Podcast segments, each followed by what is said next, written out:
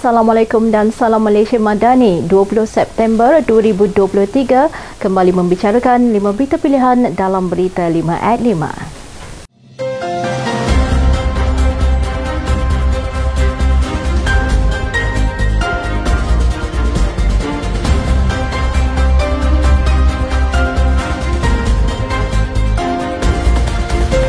kerajaan akan sentiasa bertegas mempertahankan keutuhan wilayah, hak kedaulatan dan kepentingan negara termasuk membabitkan Laut Cina Selatan, kata Timbalan Menteri Luar Negeri Datuk Muhammad Al-Amin.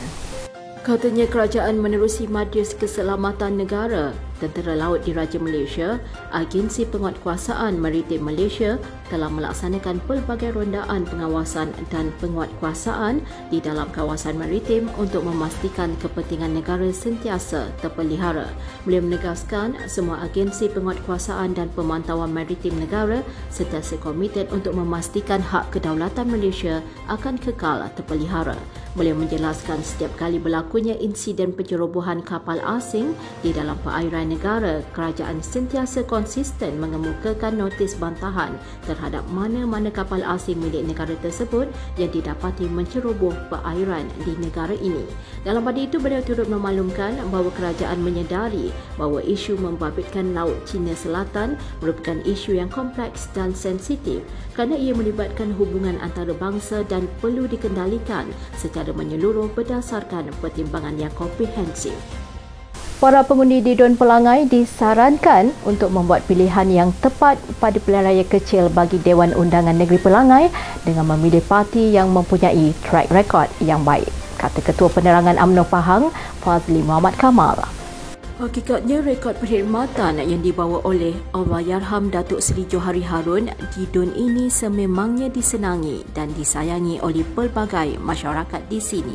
Beliau optimis bahawa pengundi di Pelangai akan memilih AMNO dan Barisan Nasional berdasarkan track record yang baik seperti Allahyarham Datuk Seri Johari Harun yang sememangnya sangat fokus tentang pembangunan di Pelangai dan cukup disayangi oleh semua masyarakat. Beliau berharap momentum ke kemenangan pada raya kecil Pulai dan Simpang Jeram dapat dibawa ke Pelangai namun AMNO dan Barisan Nasional tidak boleh berada di zon selesa kerana sentimen rakyat Pelangai berbeza. Beliau yang juga Exco Kerajaan Negeri Pahang akan terus melakukan persiapan rapi serta mendapatkan sentimen dari rakyat Pelangai menjelang penamaan calon pada 23 September ini. Ketua Penerangan AMNO Negeri Kedah, Datuk Syaiful Hazizi Zainul Abidin beranggapan Tun Mahathir Mahathir berniat jahat kerana terdapat beberapa pembuktian komplot dan konspirasi jahat politik yang telah diarahkan beliau agar membubarkan UMNO. Pendakwaan terhadap Datuk Seri Dr. Ahmad Zaid Hamidi dengan kehadiran memo bocor daripada pejabat peguam negara membuktikan wujudnya satu drive ataupun tekanan yang sangat tinggi daripada Tun Mahathir sendiri hasil daripada dendam amarah beliau sejak sebelum pilihan raya umum yang ke-14 lagi. Tambah beliau umum mengetahui akan modus operandi Tun Mahathir yang sering menggunakan institusi perundangan sebagai pekakas beliau bagi membunuh musuh musuh politik. Beliau yang juga Ketua UMNO bahagian Merbuk melihat Tun Mahathir sangat terdesak untuk kembali relevan umpama ingin menunjukkan kebersamaan baru beliau untuk kekal relevan bersama Perikatan Nasional. Perdana Menteri Datuk Seri Anwar Ibrahim menegaskan bahawa beliau tidak campur tangan dalam keputusan melepas tanpa membebaskan Timbalan Perdana Menteri Datuk Seri Dr. Ahmad Zahid Hamidi sebaliknya menekankan bahawa keputusan itu dibuat oleh Peguam Negara pada ketika itu iaitu Tan Sri Idrus Harun selaras dengan perkara 145-3 Perlembagaan Persekutuan. Beliau menegaskan perkara itu semasa menggulung perbahasan usul kajian separuh penggal rancangan Malaysia ke-12 di Dewan Rakyat semalam apabila isu DNAA Ahmad Zahid dibangkitkan oleh rata-rata ahli parlimen ketika pembahasan usul.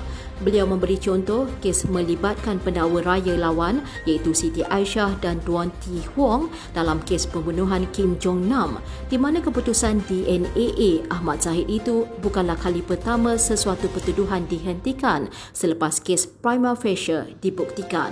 Dalam kes Ahmad Zahid, beliau berkata Peguam Negara Tan Sri Idrus ketika itu memaklumkan bahawa kes itu terpaksa ditarik balik berdasarkan alasan tertentu dan tuduhan seperti munafik serta terus menghukum orang tidak sepatutnya berlaku.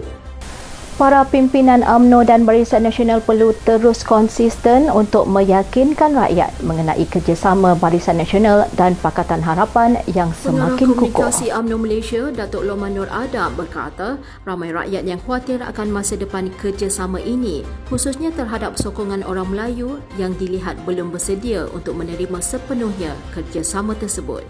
Beliau berkata, ramai yang khawatir dengan kerjasama ini kerana keputusan pilihan raya di enam buah negeri menunjukkan sokongan orang Melayu yang masih belum bersedia sepenuhnya.